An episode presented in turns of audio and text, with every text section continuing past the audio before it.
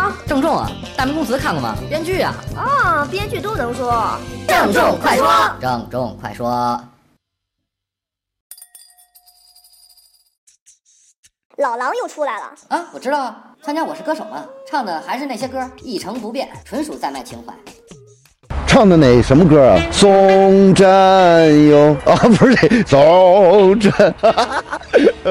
你有人选择卖情怀，以某种方式、某种调调，这是他的权利。你不喜欢你就不买，但你不要说他说你怎么这操样，你得升级，他有不升级的权利，因为他这个最终的是金石是哦，我老写这种歌没人听了，那我就得想别的歌了，还是有人听，那你就唱下去，然后就唱给那些喜欢你听的人，那也不能说人卖乖，人家这是一个青春时期的记忆嘛，这个你也得尊重。当然你可以选择不听，可以选择我的关注点，我觉得这歌不好听，这是任何人的权利，对吧？是不是这样？不过说实话，好多那时候的校园民谣还是挺好听的。比如呢？同桌的你啊，好几回都在 KTV 里唱哭了。哟，你也是个有故事的 boy 啊！我觉得你像这个同桌的你，为什么成功？他抒发的是对另外一个人的爱，你的思绪全在他身上。你怎么怎么样？你后来怎么怎么样？这种东西，我觉得是这首歌的力量。像这个后来的歌不成功，或者说有歧义，是因为他在抒发对自己的爱，就是说你把情感都给自己了啊，是吧？我老了，我要去远方，我要去这那的，是吧？我我我的东西就没有生命力，那别人就不 care，别人为什么要 care？所以那首歌它流行，我觉得它的秘密在这儿，就是把把情感给谁的问题。前段时间那首《生活不止眼前的苟且》的歌，你觉得好听吗？感觉有点酸。哪酸呀？哪儿都酸，听哪儿哪儿酸。感觉自己在苟且，不要用歌。你苟且的同时唱一首我不想苟且的歌，你还是在苟且。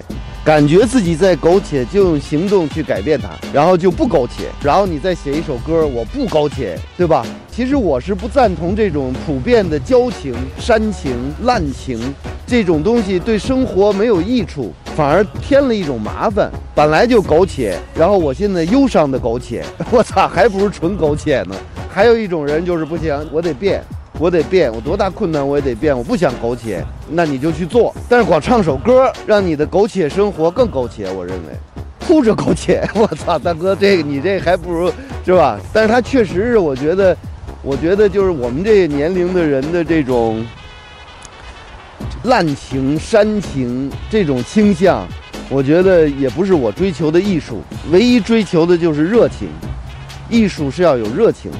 从旋律节奏上，它应该是让人舞蹈的。我觉得从这上边，我能够理解。你说小苹果这种很幼稚，在技法上会遭人耻笑，但它为什么那么多人爱听？是因为它给了你一种劳累的生活，它就是给了你一种趣味，简单的趣味，是吧？然后你可以随着它跳舞，这个情，这就是一个热情。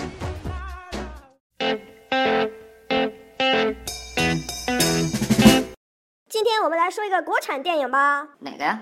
火锅英雄。胆大欺龙欺父，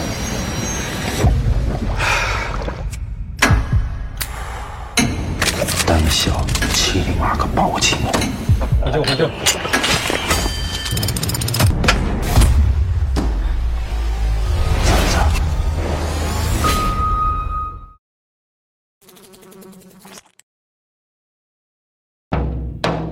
挺棒的，我觉得他就有功夫在里边，有功夫在里边，他不是一个仓促的东西，为了赶紧出去挣钱，然后从一开始设计上就是在那儿撞大运似的这种东西。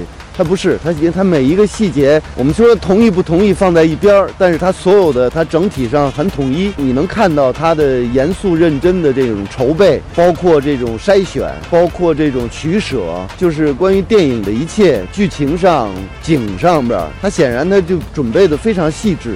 里边有思考，其实大家都在说说咱们电影怎么赚钱，是吧？其实这是一个，这是一个应该思考的问题。我就是认为他这个电影的这个整体上能够看到功夫和这个一个人的这个严谨的努力，没有任何撞大运的那种仓促思维、抄袭的求偶然的这种仓促的这种思维，看不见。我觉得，所以这电影我认为它好，可以做得更好。我觉得就是有时候在节奏上，在节奏上可以更好哈，因为它是一个危急事件，但是它突然它的那个感情那条线又嫌慢了一点，就没有压力下再讲那个感情那条线。你觉得呢？